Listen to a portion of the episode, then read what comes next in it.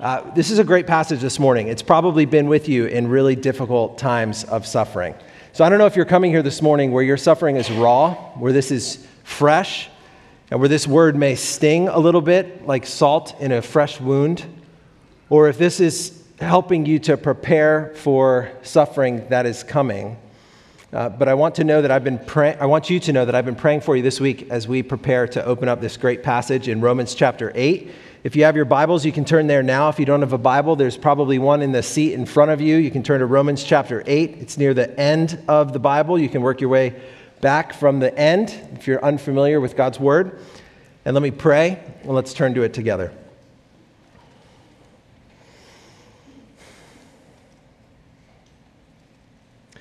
Father, what, what a great joy it is to know that we are yours, not because we've performed correctly, but because we've been joined to Christ through faith.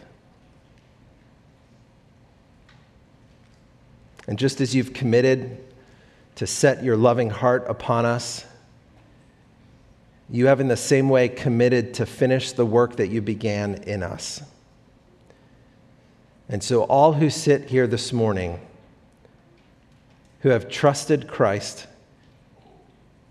who have been assured that their right standing before you is complete in Him, we have the wonderful promise of being perfected in your sight, no matter what. And so I pray, Holy Spirit, that you would help us as we open up your word, you would strengthen us you would help us to see Christ, that you would lift him up. We pray these things in his name. Amen. Suffering is not the occasional pothole on the otherwise smooth, comfortable highway of life. That's not suffering. Suffering is the highway itself. It's a highway under construction, raw, and riddled with uncomfortable obstacles. The lives that we live are filled with hardship, with pain points, with unmet desires, and with persistent struggles. And as one of your elders, I know, having seen enough of your pain, to know that I don't have to do much to convince you of the truth of those statements. Pain isn't the occasional interruption in an otherwise comfortable, easy life. Pain is the context within which we worship God and proclaim Christ and love our neighbors. We try to minimize pain and to maximize pleasure, but we are unsuccessful. Advanced degrees, sensible financial planning, career successes, thoughtful diet and exercise, a home in the right neighborhood, solid health insurance, a diverse professional network, none of these things keep us safe. We are frighteningly vulnerable, and we all know it. This passage in Romans chapter 8 tells us that God, not that God will keep us from trouble, but that God will lead us through trouble safely home.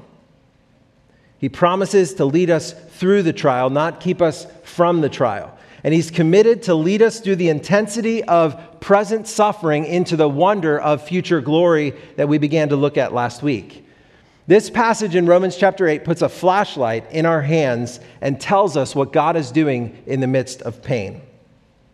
It urges us to trust God it reminds us that Jesus' work brought us into an unbreakable relationship with God. You will not slip through the cracks. If you belong to Him, then He will bring you safely home. We are His children. We are co heirs with Christ, and God will bring His children through suffering and safely home. And there's two ways we see Him do that this morning. The first is the Holy Spirit prays for us. And the prayers of the Spirit are part of what God uses to bring his people safely home. Look at verse 26 of Romans chapter 8. Likewise, the Spirit helps us in our weakness.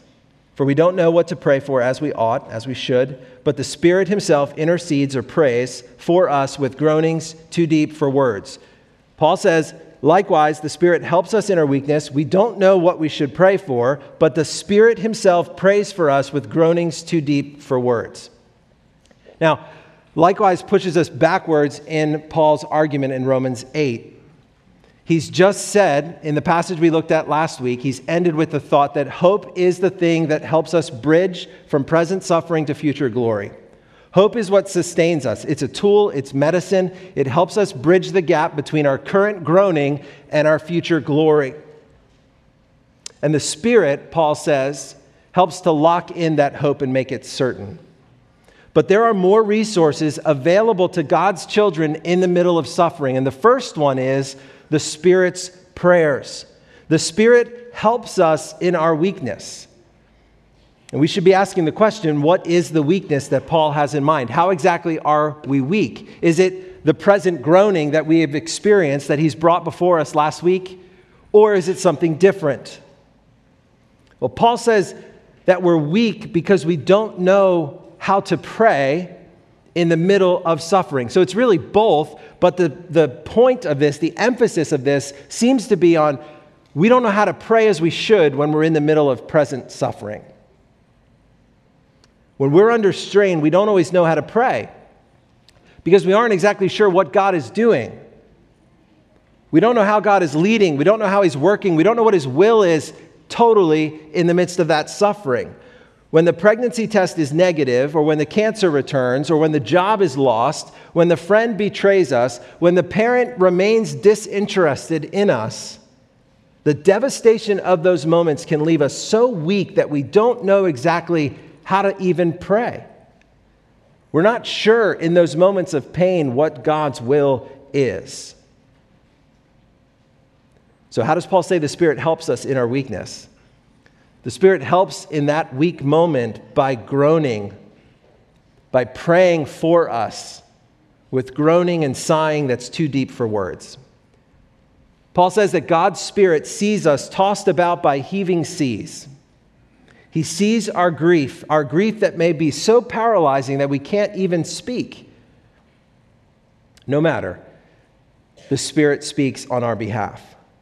The Spirit lifts up his voice to the Father on our behalf. Deep groaning and sighing flow from the Holy Spirit's heart. He carries our anguish up to the Father.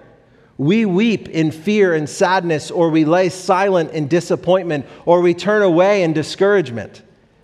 But the Spirit knows our heart. The Spirit knows our circumstances. The Spirit knows the length of the trial and the depth of the pain that we're facing, and He stands before God the Father and cries out on our behalf. He brings the groaning of our heart to the Father. Brothers and sisters, we're not alone. The Spirit sits with you in the doctor's office. He sits with you when you wake in the middle of the night trying to fend off a panic attack. He stands with you when someone in authority berates you unjustly. The Spirit dwells with us, He, he lives with us, He's with us. He helps us to believe the promises of God's word. Jesus promises us this in John 14, and Paul urges us to open our eyes and to look at it. The Spirit helps Psalm 121 be the reality. God will not let your foot be moved. He who keeps you will not slumber. We lay down and sleep at the end of the night. The Spirit does not slumber. The Spirit will not let our foot be moved. And we'll see what that means in a moment. It's not just that the Holy Spirit prays with us, though. The Spirit prays with us in a way that is effective. His prayers work. God answers the Holy Spirit's prayers. Look at verse 27. He who searches hearts knows what is the mind of the Spirit, because the Spirit intercedes for the saints according to the will of God. This is typically dense from the Apostle Paul. But here's what he's saying The one who searches hearts, here, God the Father, knows what is in the mind of God the Spirit, because the Spirit intercedes for the saints according to the will of God. The Spirit knows us, dwells with us, sees our pain, and prays on our behalf, and knows the will of the Father. And the Father, knowing the mind of the Spirit, hears those prayers and answers them. The Father and the Spirit are working together in our suffering The Spirit's prayers are always answered because the Spirit knows what we don't. The Spirit knows with specificity exactly the thousand ways that God is planning to use that suffering for our good, for His glory, for the good of our neighbor. We are weak because we don't pray as we should, or we don't pray as we can. We don't have the ability to know what the Spirit knows in our circumstances, but the Spirit is our help in weakness. He always prays according to God's will, which advances the ball down the field. When I say that the Spirit prays us safely home, I mean that the Spirit takes us in the middle of suffering, prays for the Lord's will to work itself out in our lives, and moves us toward the purposes for which God saved us. And we'll see in a moment that's conformity to Christ. The Spirit is aiding the Father's work in praying us down the field, up the ladder toward future glory. And He can do this because the Spirit knows our pain and God's plan. You can put that over verses 26 and 27. The Spirit knows our pain, He knows God's plan, and that's what allows Him to pray us safely home. So when we're flat on the floor with no words to describe the agony and no clue where God is taking us, the Spirit groans on our behalf, and the Father answers those prayers. J.I. Packer writes that the Spirit fixes our prayers on the way up. He fixes our prayers on the way up. Not because our prayers are broken, but because our prayers are necessarily limited by the fact that we're human. But God the Spirit has no such limitations. We are at home, we're headed home, and the Spirit dwells with us on the journey, praying us safely home. Now, verses 28 through 30, we see the Father's part of this. The Father shepherds us safely home. In God's economy, pain can be a help, not an obstacle to a deep friendship with God. We often view pain in our lives as an interruption or an obstacle, but pain can also be uncharted entry into friendship with God. Communion, fellowship, friendship with God. What if we cultivated a heart that humbly receives the suffering that God brings and allows. Humbly receiving because we are confident in his love. Puritan John Flavel wrote this You lie too near to God's heart for him to hurt you. You lie too near to God's heart for him to hurt you. We can be confident in God's love in suffering. We can also be confident of his power, knowing that he has the power to prevent whatever has come into our lives. He has the power to protect us from it. He hasn't used his power that way. So we're confident of his power to prevent it if it was best for us. We are confident of his power to bring us through it.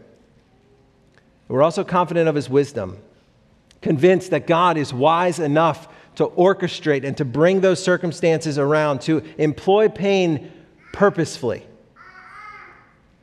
Church, we have a Father who will shepherd us through present suffering and lead us safely home. Look at verse 28 of Romans chapter 8. We know that for those who love God, all things work together for good, for those who are called according to his purpose. We know that all things work together for good. All things is all the present suffering from verse 18 that makes us groan and long for glory all the myriad of trials and suffering that mark this present time, all things God works together for good. That means that no trial in your life is wasted. We have never been more safe and secure than in the arms of this shepherd. You are not at the whim of your circumstances, you are not at the mercy of other people. You stand, as John Piper wrote, inside the fortress of Romans 8:28.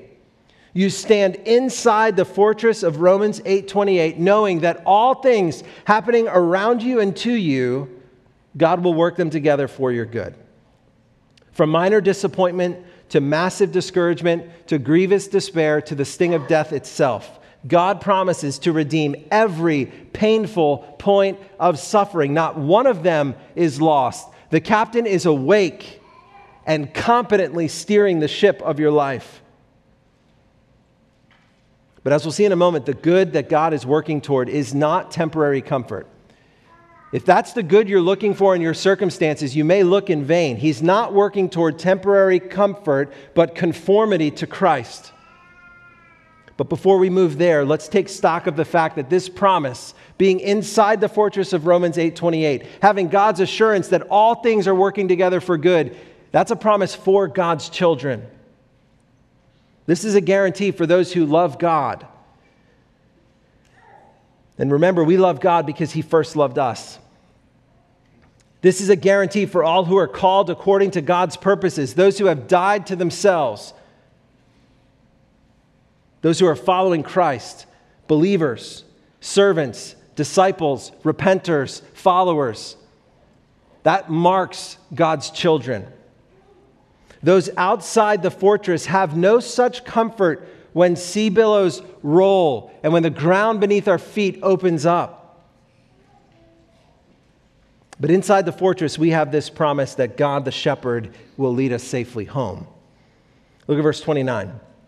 For those whom God foreknew, he also predestined to be conformed to the image of his Son, in order that we might be the firstborn among many brothers. Foreknowledge is simply to know beforehand, it's advanced knowledge, not of what we will do, but of who we are advanced knowledge of who we are. God knew us in advance. Before we entered the wombs of our mothers, God foreknew us. For example, Jeremiah 1:5, the prophet write, or God says to the prophet Jeremiah, "Before I formed you in the womb, I knew you. Before you were born, I consecrated you. I appointed you a prophet to the nations." And this personal promise to Jeremiah Paul generalizes in Romans 8:28 or 8:29. This is true for all of us. We have been foreknown. And those known in advance were predestined, that is marked out in advance. Those foreknown were predestined to what? To be conformed to the image of Jesus, to look like Christ, to be righteous like Jesus. God knew and loved us in advance and decided to conform us into the image of his son which means that God knew us before our beginning, and God will know us after our end. Foreknowledge, you could easily translate as foreloved. He knew us, He knew you. Before you entered the womb of your mother, He knew you and predestined that you would be conformed to the image of Christ. God's children will be conformed Sinners are saved to be changed, and that is a work that God takes responsibility for himself, a work that we cooperate with by faith in the power of the Spirit. God works to conform us into the image of Jesus, and the hard things in our lives are not obstacles or distractions from that purpose. God takes the hard things of this life, all the present suffering of verse 18, and he works in the middle of it for our good.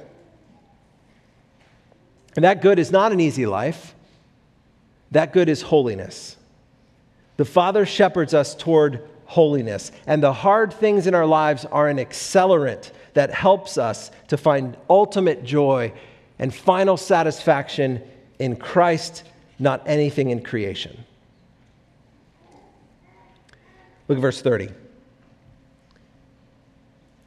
Those whom he predestined, those whom he predestined to be conformed to the image of Christ, those whom he foreknew and therefore predestined to be conformed to the image of Christ, those whom he predestined, marked out in advance, he also called, and those whom he called, he also justified, and those whom he justified, he also glorified.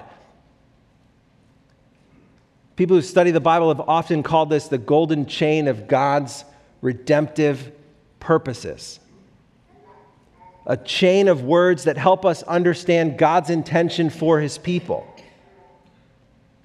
Paul has already told us that we are known in advance by God and predestined to look like Christ. And now he says that the people predestined to be holy, Christians, are then called, justified, and glorified.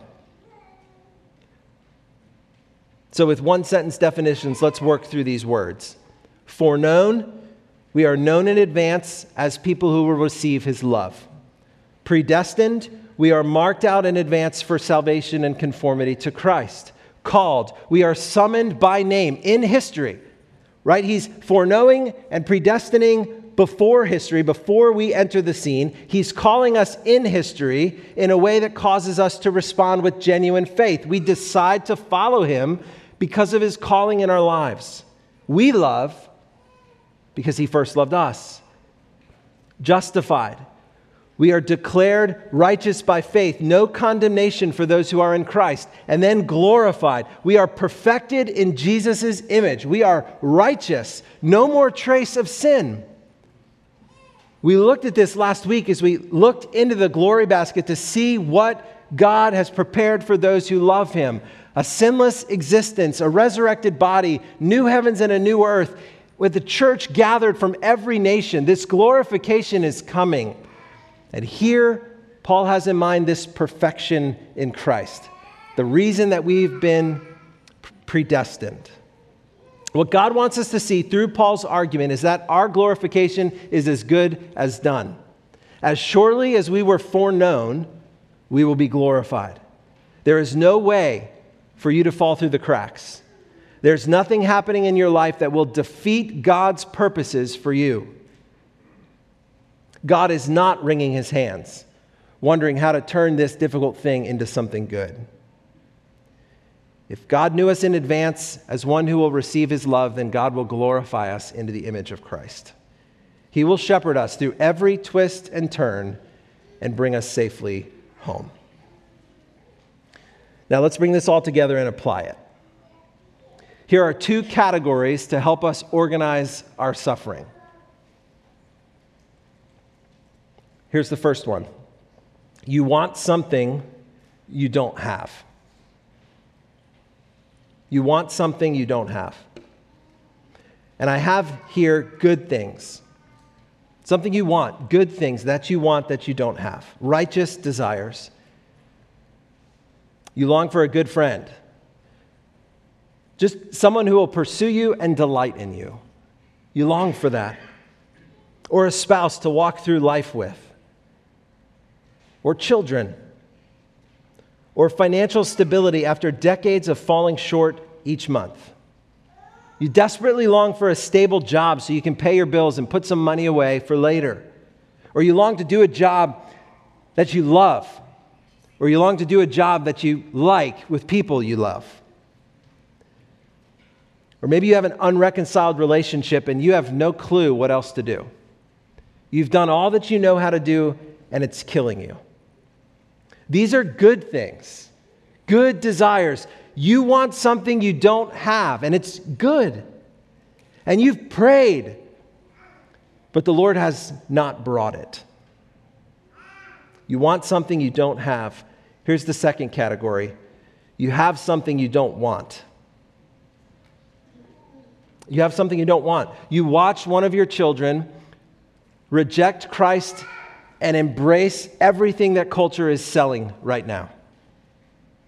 Or you're battling persistent depression again, or you're facing chronic pain, or an endless train of medical appointments. Or you never thought marriage was going to be this hard. Or you're neck deep in a grinding, exhausting season of life. Or you had hopes for retirement, but you end up just feeling aimless and unproductive. Or maybe there's a sin struggle that you've not been able to get victory over. Lust that keeps you isolated, or greed that entices you to grab the latest technology or fashion or car model fear of man that makes you freeze up in social situations, selfishness that keeps you at the center of your world, or laziness or boredom that sends us scrolling on our iPhone for untold minutes or hours. You have prayed. You've prayed and you've pled, but the Lord has not taken this thing away, and your heart aches under the strain of it. You want something and you don't, you don't have you have something you don't want. What have we learned in Romans 8 26 through 30 that could strengthen us in these moments. First, we've learned that we may not pray as we should because we don't have the visibility to what God is doing in those moments. He may be doing a thousand things, and we may know generally, we know He's going to conform us into Christ's image. That much we know. But we don't know specifically how He's working through this. And we've learned this morning that we may not pray as we should. We may plead with Him for the good thing that we long for, but He wants to teach us to depend on Him without it. We may beg him to take away the thing we don't want, but he may leave it so that we can glorify him in the pain. I'm not saying we shouldn't pray for relief with faith and expectation that he can answer. He can bring the good thing, he can take away the bad thing. It is not wrong for us to plead with him in this way. I'm saying that we can't see with clarity all that God wants us to. And that should make our prayers humble.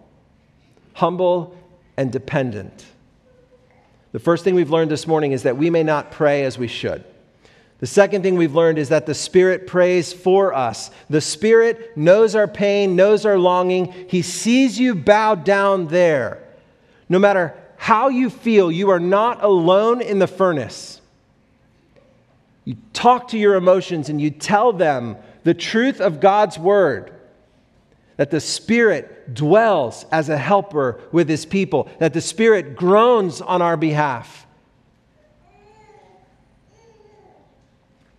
He's heard our attempts to pray through our fears. He hears us struggling to pray coherent thoughts, and then He lifts up His voice to the Father on our behalf. He knows our pain, and He knows God's plan, and He prays us safely home. His prayers are effective, which is the third thing we've learned this morning. We may not pray as we should. The Spirit prays for us, and His prayers are effective. We don't know exactly what God wants to do, but the Spirit does. And He prays a prayer aligned with the Father's will, and the Father always answers. The Spirit knows the test results, and He knows the thousand ways that God is going to use those test results. The Spirit's prayers help get us safely home. His prayers catapult us forward in God's plan for our lives. His prayers move us up the ladder toward glory. And what he's praying for ultimately is our conformity to Christ, which you cannot separate from our happiness. Here's the fourth thing we've learned that this circumstance will work together for good. No matter what happens, benign or malignant, life or death, everything about our circumstance will work together for good. God has committed to that. The Creator has said, This is what will happen. Our circumstances have not caught God off guard. He is not scrambling to figure out how to make good out of what has just transpired. He is wisely, powerfully, lovingly shepherding us through pain into glory. He's given us complete confidence in His work on our behalf. Here's the final thing we've learned the good is not earthly comfort, but future glory. The good that God is working toward in our lives is not earthly comfort, it is future glory. God isn't at work keeping you comfortable. God is at work making us holy, and our holiness is our happiness. God will accomplish that work. Just as we've been foreknown, we have been predestined, called, and justified, and we will be glorified. We will be conformed to Jesus.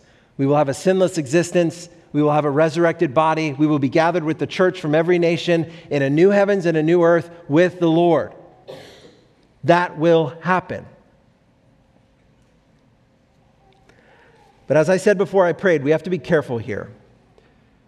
Because I know there are fresh wounds in this room. And we need to be careful when suffering is raw.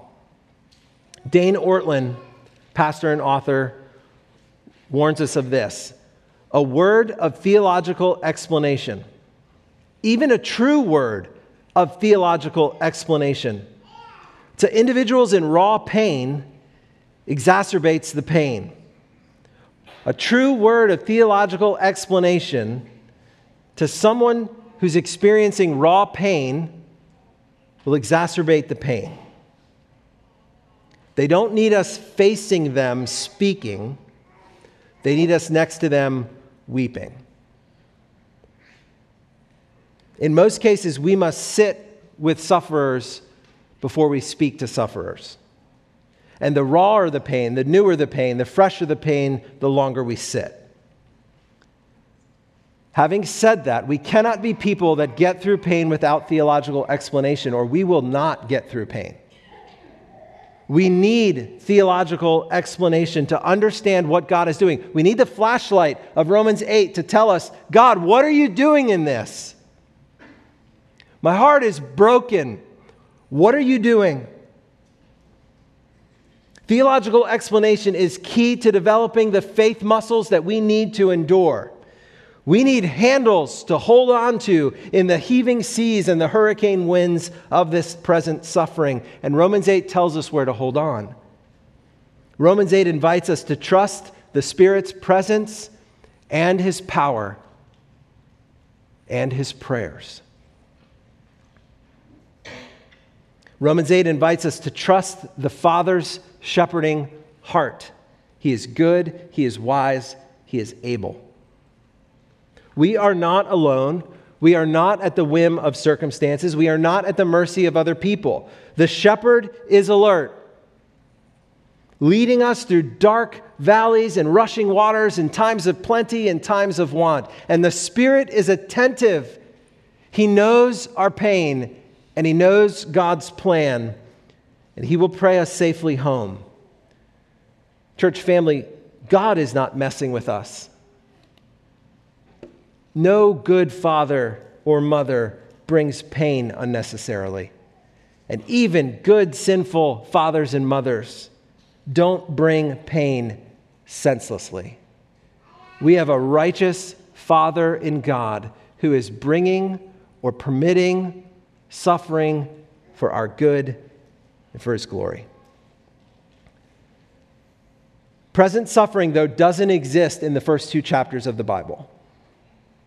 Genesis 1 and 2, there, are, there is no present suffering, and neither is there present suffering in the final two chapters of the Bible. Because pain was not part of God's original creation before our fall into sin. And pain won't be part of God's new creation when sin and death are eradicated. There's no present suffering in original creation, and there is no present suffering in the new creation. But in the now, present suffering abounds because we groan under the effect of sin in us and the effect of sin around us. And so when suffering inevitably comes, Romans 8 calls us to respond with faith. Trust Him, believe in Him. Let your prayers be marked by humble trust. No matter how bleak no matter how hopeless, no matter how painful our circumstances are, Romans 8 calls us not to walk through them by sight. Your eyes will fail you. Look with faith, Romans 8 says. Walk by faith, trusting God's promises, relying upon God's word, depending on his spirit, trusting the shepherding heart of God, holding fast to God's people. This is what Romans 8 is calling us to.